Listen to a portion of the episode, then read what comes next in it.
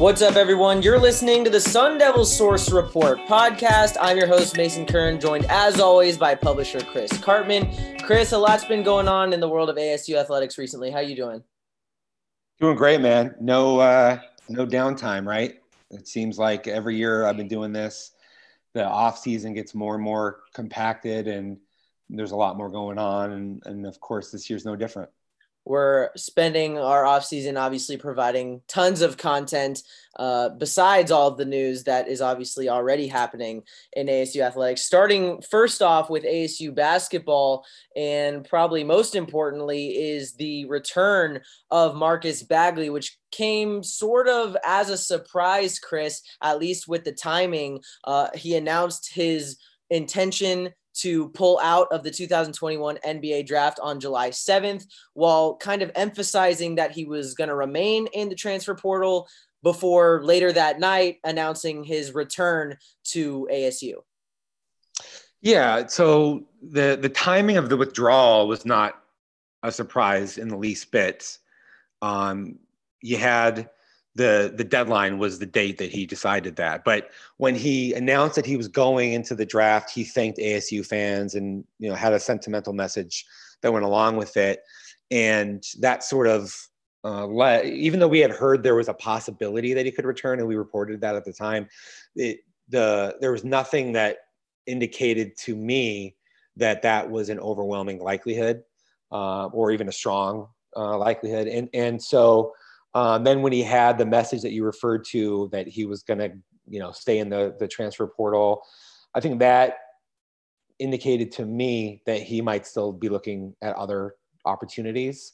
And normally we sort of get leaked a lot of things and we get wind of it or we we hear like ahead of time what's probably going to happen and uh, especially if it's like good news for ASU, you know, coaches or staff members or whoever administrators or boosters, they'll tip us and that didn't happen in this case. So um, I think it was to me unusually a little bit of a surprise that he was returning, but a huge uh, decision uh, as far as like how that benefits ASU's roster. Of course, he missed a lot of games last year with the uh, Achilles and ankle injuries, but when he was on the court, especially early on in the season, uh, he was absolutely one of the, the team's most uh, important players. He's their fifth highest ranked signee of all time. And um, he really pairs well with the other uh, pieces that they have on the roster. Kimani Lawrence's decision to return for another season as a senior. Uh, and and then you know the addition of Enoch Boakye uh, plus Jalen Graham coming back in the front court. That's four really solid front court players, and then they have the three guard transfers in the backcourt. So, uh, despite how much is new and different in, in, with their basketball roster, I still think that the potential is there for this to potent to be a, maybe even a top 25 type of a team.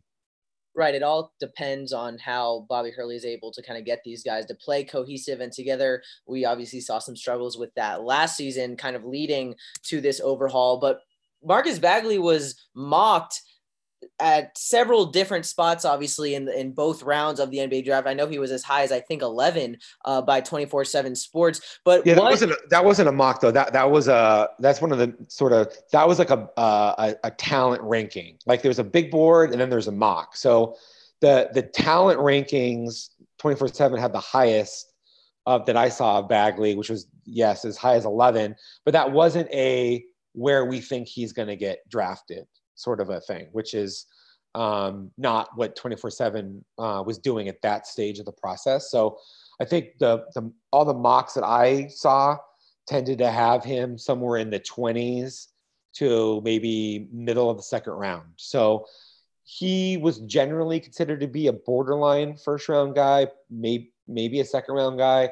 The the two way deals uh, in in the NBA and the way that's kind of working in recent years, um, it makes it to where some guys do want to get drafted and some guys don't want to get drafted in the high to mid second rounds. It's it's sort of a, a new era that we've gone into in the last year or two um, with that, and, and I just think clearly what I my understanding is that going through the process, uh, NBA draft combine participation, uh, what sort of the feedback was, the injuries that he had last year, not being able to show what he could do on a consistent basis, that there was a feeling like he could be able to pretty clearly help his draft stock uh, if he returned to college for another year. Right, and you mentioned uh, the two-way deals and things of that nature with second-round picks. We saw that play out with Luguentz Dort, who decided to go undrafted, and obviously now is playing a, a pretty crucial role with the Oklahoma City Thunder. But now that Marcus Bagley is back officially, the uh, and he announced it. Obviously, the the team accounts have announced it. How does the roster kind of stack up in terms of a potential rotation? Because it is so many new faces uh, and so much seemingly depth in the program now. Yeah, so the only two guys who played last year for the team who are likely to be in the top, you know, eight or nine rotation are Kimani Lawrence and Marcus Bagley, which is crazy. I've never been, I've never covered a, a team that had nine or ten new scholarship players. Um, you know, who, many of whom are going to be the key players, and that's just a don't function. discount Jalen Graham though, Chris. oh yeah, and Jalen Graham. Sorry, Jalen Graham. Is, so there's three, right? My bad. Totally my mistake. So Jalen Graham and Kimani Lawrence and uh, J- and uh, and Marcus Bagley, right? So three guys coming back, and the rest of the team get 13 scholarship players. They have they have they have 13 on scholarship. Kimani Lawrence doesn't count against the cap because he's a super senior. So they actually could still add one more. They're probably not going to add one more though because uh, it's I think it's just too late in the in the year that anybody that they would add um, would be somebody that you know is not going to be able to help them this year probably. So my sort of understanding is they're probably going to hold pat unless they unless somebody they stumble upon. So um, three returning players, as you correct, correctly uh, um, made clear. The rest of them are all newcomers. Um, and so the rotation is those three guys plus Enoch Boakye, the five star Canadian center um, in the front court. And if anybody else maybe is a possibility to play in the front court, I would say um, it could be Alonzo Gaffney who's a junior college transfer who was also highly regarded uh, coming out of high school when he went to Ohio State. That he was number 50 uh, overall prospect in the 2019 class. Didn't make it there, dropped down a level. He's a long and athletic kid, 6'9", 200 pounds, rim runner, plays above above the rim, rebounds, um, you know, out, out, of his area, and you know, I, I think to have a guy like that be maybe your fifth option in the front court uh, is that's a pretty impressive thing. I mean, Jalen Graham wasn't really pushed last year after the departure of Romello White, which I think led to, um, you know, maybe some complacency or just something wasn't right about him early on in the season. He had a lot of the the, the uh, foul troubles, and remember, like when he was out of the lineup with the foul troubles, and then when he had mono late, you know, like December, January, that proved to be really limiting for ASU. So I don't think they're going to really have those problems. The competition is going to be really great. They can play big, they can play small. You can go with, um, you know, Boakye, Gaffney, uh, Graham at the five. You can go small and play Kimani Lawrence or Marcus Bagley at the five, something they did last year on occasion. I just think when you look at their interior length, athleticism, rebounding, depth, and toughness, this is this projects to be Bobby Hurley's best team in the front court. And then if you look over to the back court, definitely you know losing Remy Martin is a is a, a major thing.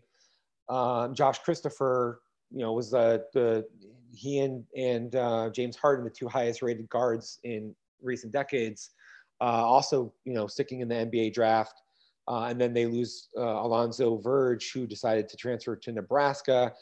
I don't, I don't think that they're going to be as hurt in the backcourt by these departures as fans might think. And partly that's because the ball dominance of those three guards was so great that they didn't really all mesh together in a way that allowed them to play seamlessly in particular, after the quarantine and then not having a lot of practice time to get on the same page and then in, even during the season how limited that they were. I think that caused a lot of challenges for them um, with guys getting on the same page.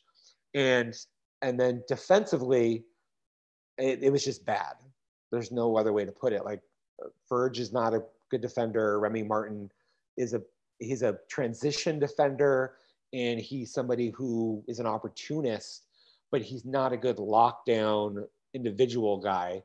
And um, there was just a lot of lapses, I think. And then Josh Christopher, I think he could be a good defender, but he wasn't uh, last year. And, and Luther Muhammad was on the team last year, so he's not new technically, but he had to sit out post transfer from Ohio State. He was right. the high, he's probably their best guard defensively who was on the roster last year you know, certainly looks better than any of the guards who played last year.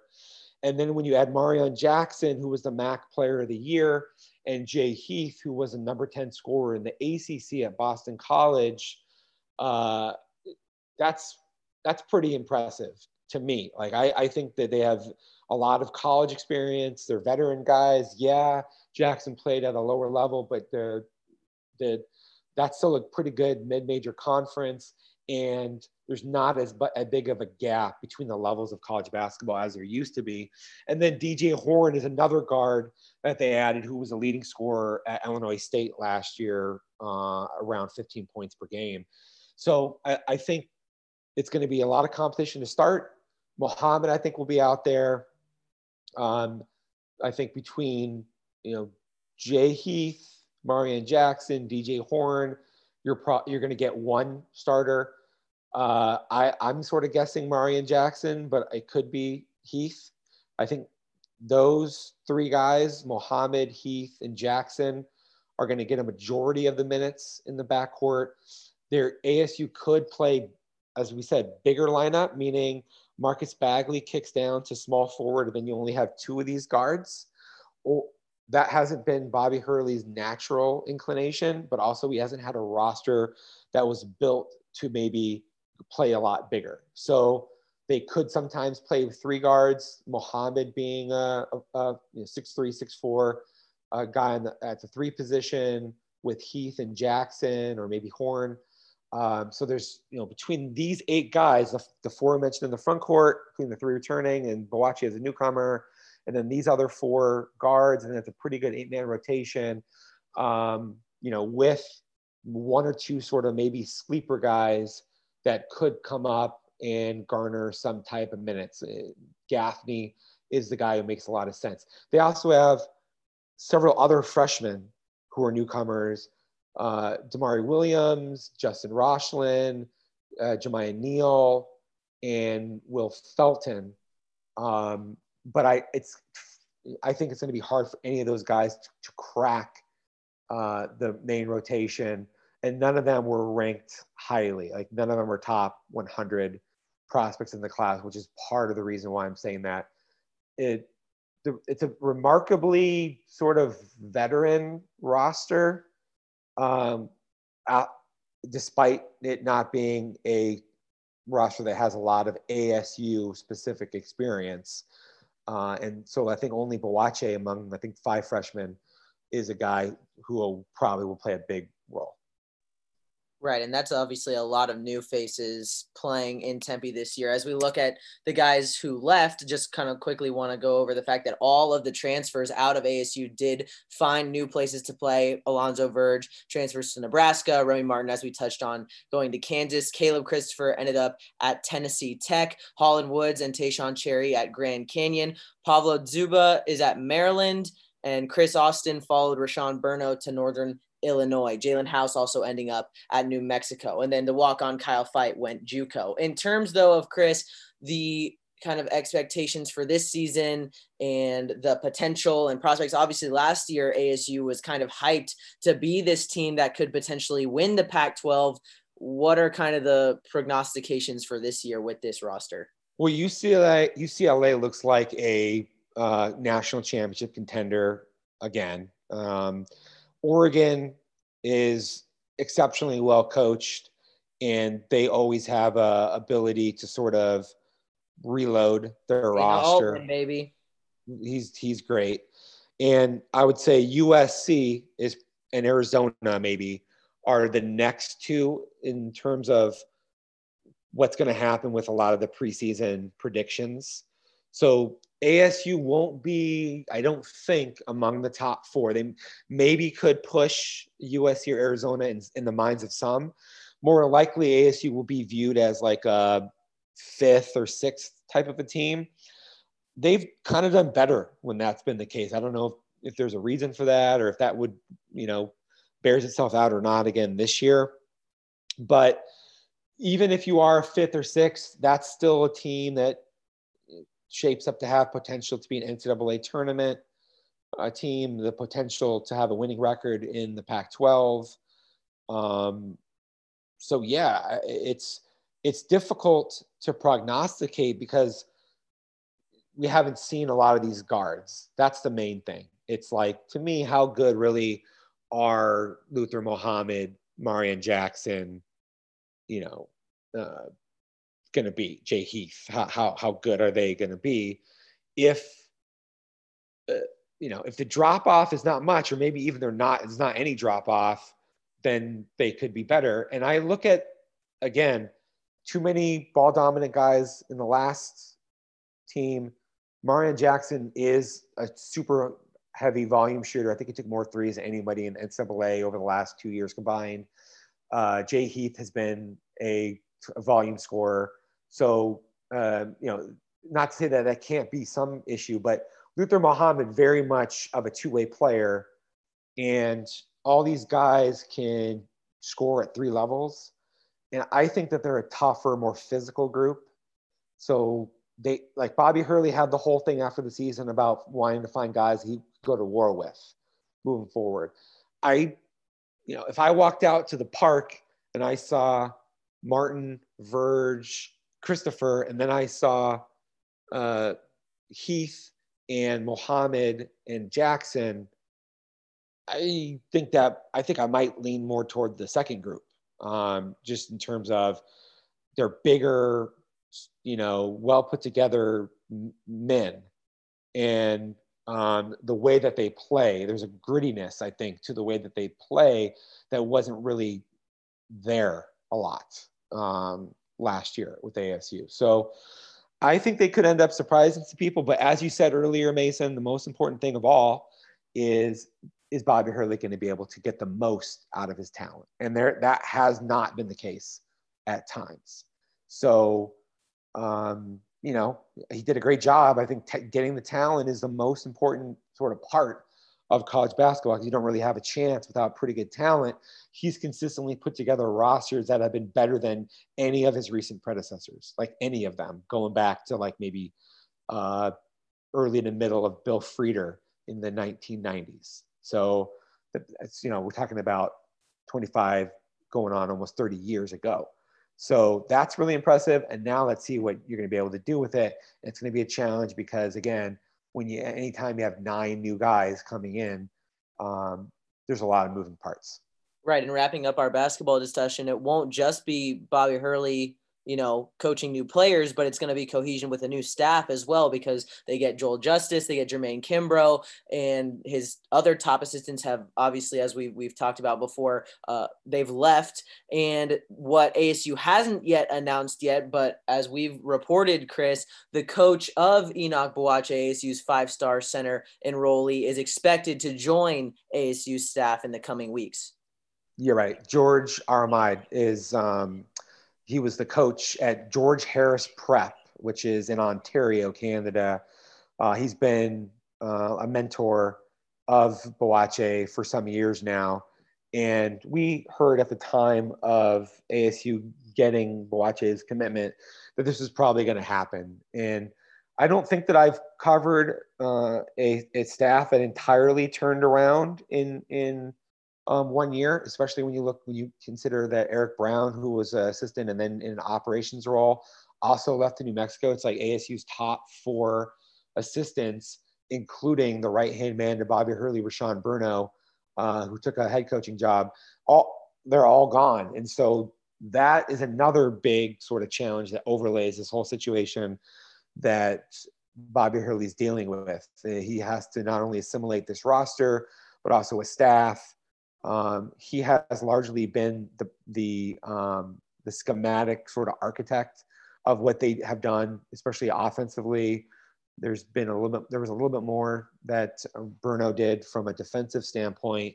I don't think they're going to really change, um, you know, styles or anything or uh, scheme on that side of the ball. I think they're probably going to be mostly what they have been. Uh, and I don't think any of these new assistant coaches were brought in because of their X's and O's acumen or how they may uh, impact the team from any sort of schematic changes. Now, Joel Justice coming from Kentucky, very high level uh, understanding of recruiting and playing for John Calipari, who famous for the dribble drive offense that um, I think in a lot of ways, you know, was a foundational style that a lot of other teams have have uh, incorporated uh, over the years, and even has impacted the NBA level. Um, that sort of meshes reasonably well. It's like a close cousin, maybe, of what Bobby Hurley is, has been trying to do. So, you know, there's going to be some ability to have conversations about that with Justice and Hurley, as far as like some of the things that they have done at Kentucky uh, in, in recent years, and I'm interested to see if that has any impact on Hurley. Um, and, and also, though, you need really talented players to to give that sort of a free form offensive style. And I think Hurley's tendency has been to want to do that with his players, but not have guys who have always been able to execute that and play together. So that's something that is worth watching as well uh, heading into this year. Right, and we'll have obviously more coverage of ASU basketball leading up to the season, and and with more updates on the site at Sun Devil Source. So make sure you keep up with our continuing coverage there. I want to transition now, Chris, to ASU baseball. Most uh, recently, obviously, as we're recording this on Monday, July 12th, the ongoing MLB draft is happening. It's a, obviously a, a key early phase of the roster building under new coach Willie Bloomquist, and one of ASU's commits has already been drafted as we're recording this pretty recently as as such.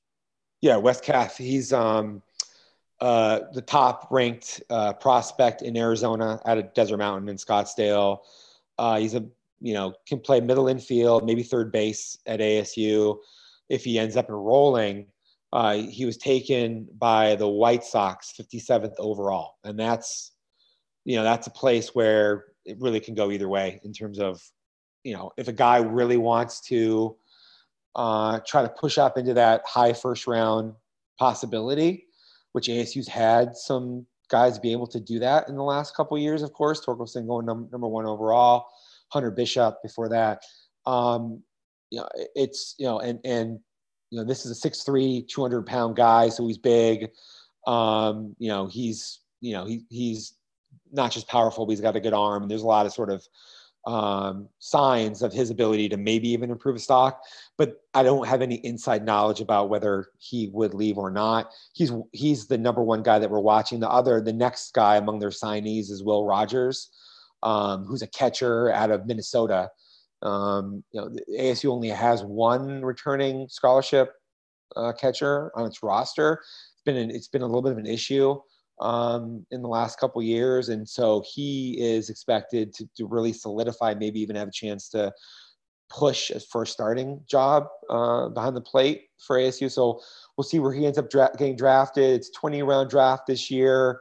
Um, I think he's he's forecast to go somewhere in the middle of that uh, process.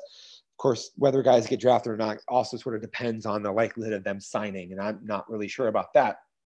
And then you have some um, uh, other returning players who are probably moving on. Drew Swift, uh, primarily, uh, should get drafted by tomorrow as we're recording this, which would be Tuesday. Um, you know, he's an excellent uh, middle infielder, can play second or short in the major league level. And um, you know, there's been some questions about his bat, his contact hitter, but I, I, you know, he's he's done pretty well overall. I would say. I think that this last year, I think he answered some of those questions about him. So he he's you know moving on. The biggest question, as far as like from a roster building standpoint, with returning players, really is more about their uh, their pitching situation. You know, they have you know Tyler, Tyler Thornton, uh, Boyd Vander Kooi, Eric Tolman. Where do these guys get drafted? You know, three of these guys had had Tommy John surgery, so there's a, a really uh, high chance that sort of you know um, hampers their draft stock because people don't know exactly where they're at in the process, even though it's a very common injury in baseball.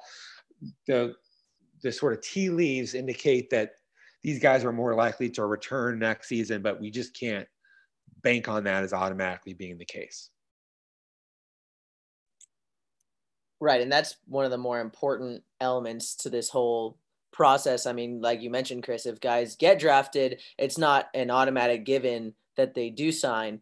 Uh, and Sun Devil source reporter Jacob Rudner did a full scale breakdown of all of ASU's draftable prospects, and that's on the site at sundevilsource.com. So go take a look at that for a more in depth breakdown. Also relating to ASU baseball, Chris, Willie Bloomquist's staff has been filled out. We know uh, the, the two originally we reported Mike Goff and Bill Mueller, and then ASU baseball also just hired Sam Peraza as its pitching coach, who was last at San Diego State. Yeah, and Peraza's a big addition because um, the staff has basically no college experience coaching wise. And um, so Jason Kelly, the previous pitching coach, was the only guy who had that. Um, he parted ways with ASU and ended up taking the pitching job at LSU. And so I think it was clear that Bloomquist wanted to identify somebody who has that sort of structural understanding of recruiting and also West Coast sort of talents, which is um, Peraza being from San Diego State the last five years. He was their associate head coach the last two years. He has a very deep sort of understanding of uh, the high school sort of landscape in the West and all of the sort of recruiting challenges related to scholarship percentages and how to sort of work within the what can be a pretty complex sort of structure and um, you know some, creative ways that you can build out your roster. So i think that's going to be a big advantage. Um, you know san diego state has clearly been the best or one of the two best teams in the mountain west in recent years. Uh, their ncaa tournament team 2017 2018 um, their pitching has been probably their strength. They led the Mountain West in ERA 2017, 2018, 2020. And so, you know, they, they should be able to recruit at an even higher level uh, at ASU than San Diego State um, with their pitching. So I think what Bloomquist is doing, my analysis of it is he's sort of, um, you know, he, they feel like I'm sure that between uh, Goff and a guy who was a former MLB hitting coach, uh, Bill Mueller, and then and then himself, Bloomquist, playing in the major leagues for a long time. Um, they have the hitting and fielding part really covered in terms of how they can sell to recruiting. And Peraza is somebody who has the ability to sell the pitching part to prospects and from a developmental standpoint, and then uh, the recruiting acumen to go with it. So um, you know, they they they only get two salaried assistants. That's you know Goff and Peraza. Mueller is a unsalaried, but still a pretty important guy as a quote unquote volunteer hitting coach. And anybody else that they add will just be in a in a sort of a uh, administrative support type of a role, not a uh, on-field coaching position or recruiting. Right. And obviously, as the MLB draft keeps progressing in the coming days, we'll have full coverage of that on the site at sundevilsource.com. So make sure you're staying in touch with us as that continues. But on to ASU football, Chris. The NCAA investigation still ongoing, and it's going to be for the foreseeable future. For those who maybe don't think we've talked about it or covered it in depth as much as you'd like, well, we had a one hour long premium podcast on the very subject uh, a week ago or so. Uh, and we've really been giving a lot of our full perspective and Chris's full kind of breakdown and analysis to our subscriber base. So make sure you get in the Devil's Sanctuary. But, Chris, we do want to go over kind of the, the basics of what where we are right now. So, in terms of the current stage of this process, what's been alleged and where are we in the, the kind of process at this point? Right. So, um, someone who either worked or works at ASU anonymous, anonymously sent in some um, alleged evidence, is the best way to put it, to ASU compliance. Uh, that um, sparked ASU alerting the NCAA to this compliance issue, um, which now has led to the NCAA essentially uh, looking into the matter. And there's a three stage process with the NCAA. There's like, you know, uh, areas within each stage, of course, but it really is a notice of inquiry, which is based upon a, a sort of an initial uh, look at the matter and conversations with employees and former employees and, and others.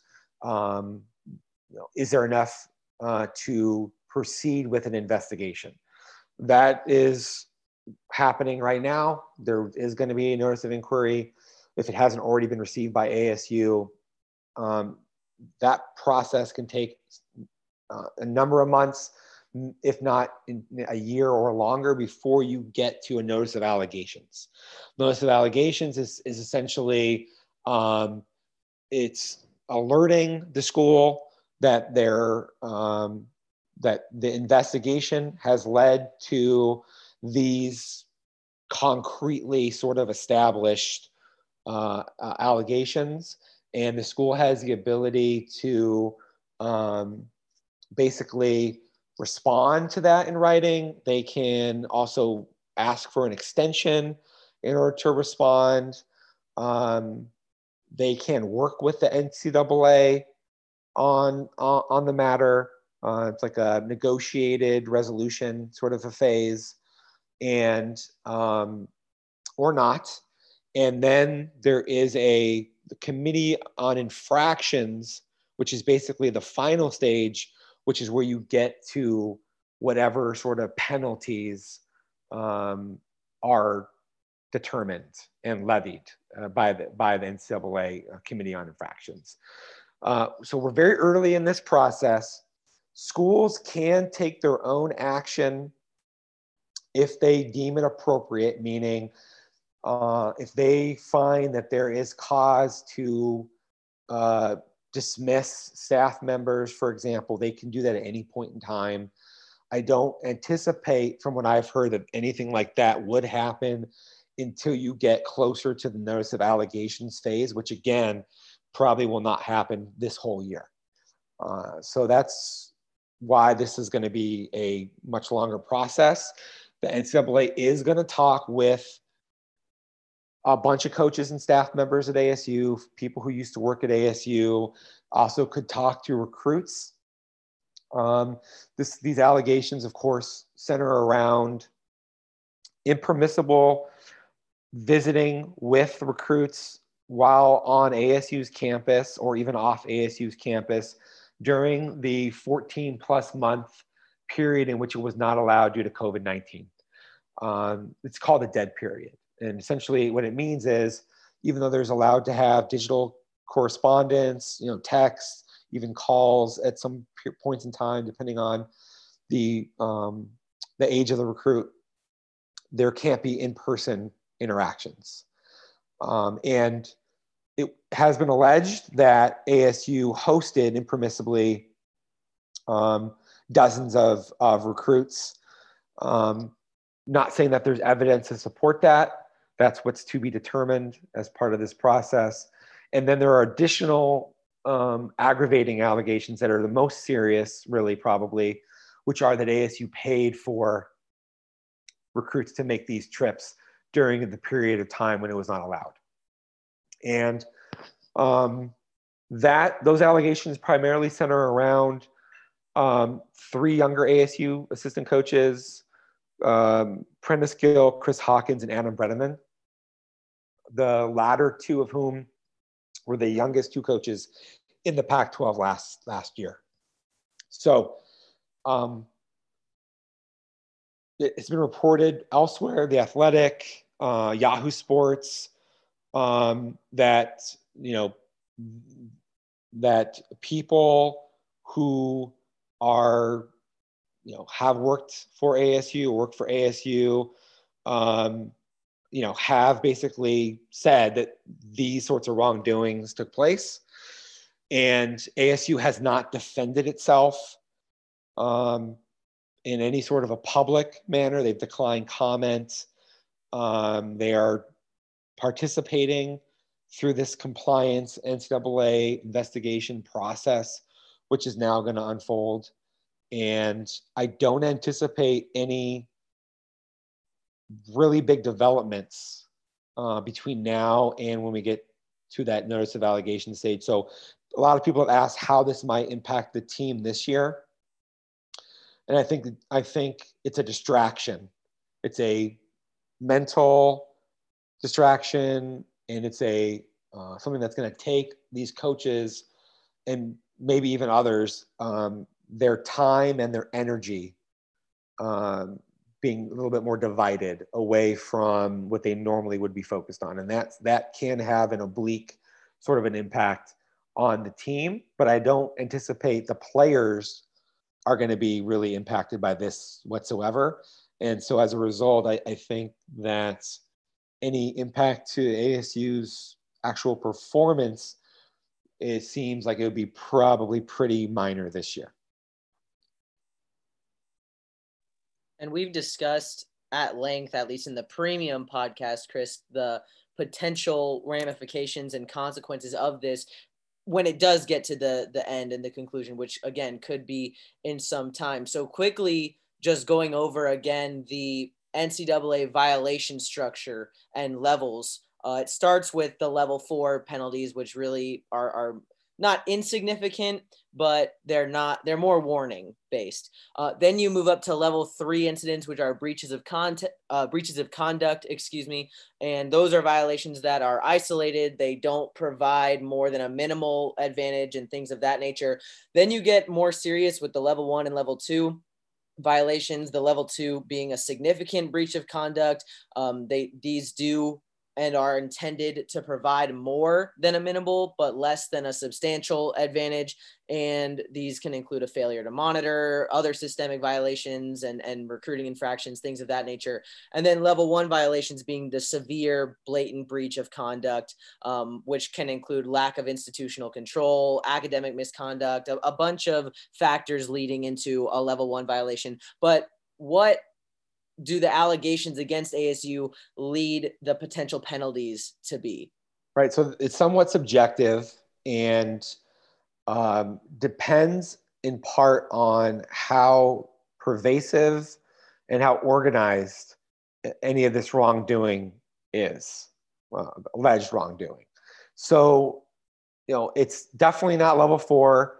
It's not level three if it's widespread you know, like if a bunch of kids were coming on campus and meeting with coaches during a period in which everybody knew that it was not allowed, that, you know, is more like a level two violation. And then if, you know, it, it, it's more than a minimal but less than a substantial recruiting or competitive advantage if you're doing that.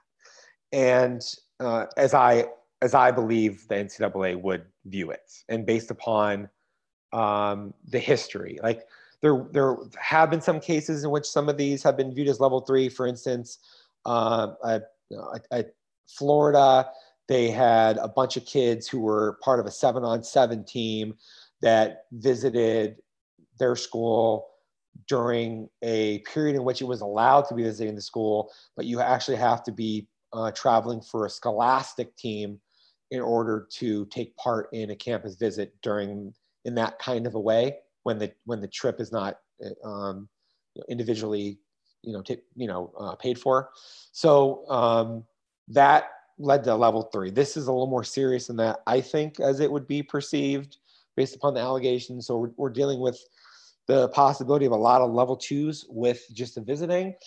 And then what would potentially kick that up to level one status would be if uh, ASU, any ASU coaches or staff members were found to have paid for the travel of recruits to their campus and then they hosted them when they were not allowed to, to do so. That would be, especially if it wasn't a very isolated case, like if, if maybe that was happened once or something like that, uh, you might be able to say, okay, that's a level two.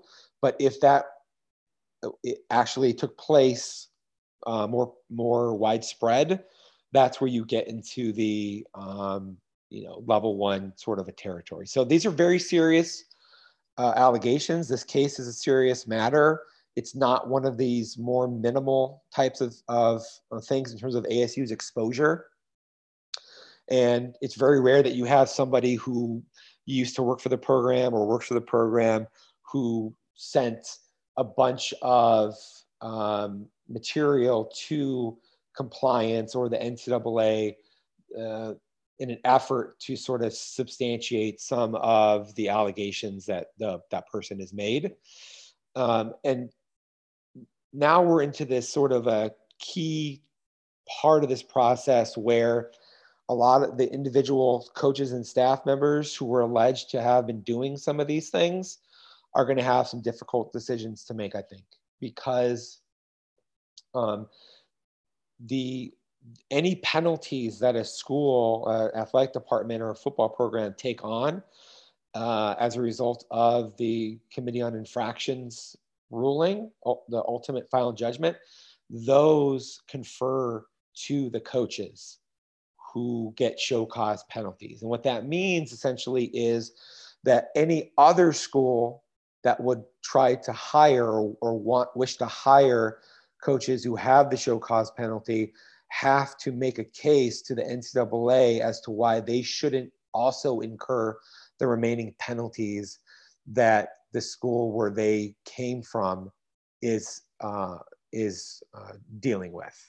So um, a lot of uh, coaches uh, are advised by their lawyers, and I'm sure that a lot of these coaches are getting lawyers and they're getting uh, a lot of you know people who have experience in these matters explaining a lot of this stuff to them there's a high possibility i would say almost likely that some of these coaches are talking about how they could limit their own exposure to show cause penalties if they did participate in anything that could be perceived as level one to level two violations.